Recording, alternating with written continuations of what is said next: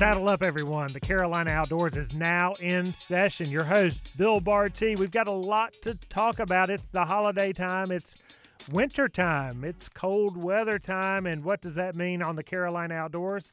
Well, it means we're going to go out to the Whitewater Center, and we're not going to go out there talking about necessarily kayaking and whitewater paddling. We're going to talk about what they have going on in regards to ice skating and trail hiking at night with with lit trails in more ways than one. Get it? Lit trails. And we're also going to take a look back to Dick Roberts and talk a little bit about McAdenville. He's going to join us because he was there when the lights at Christmastown, USA started.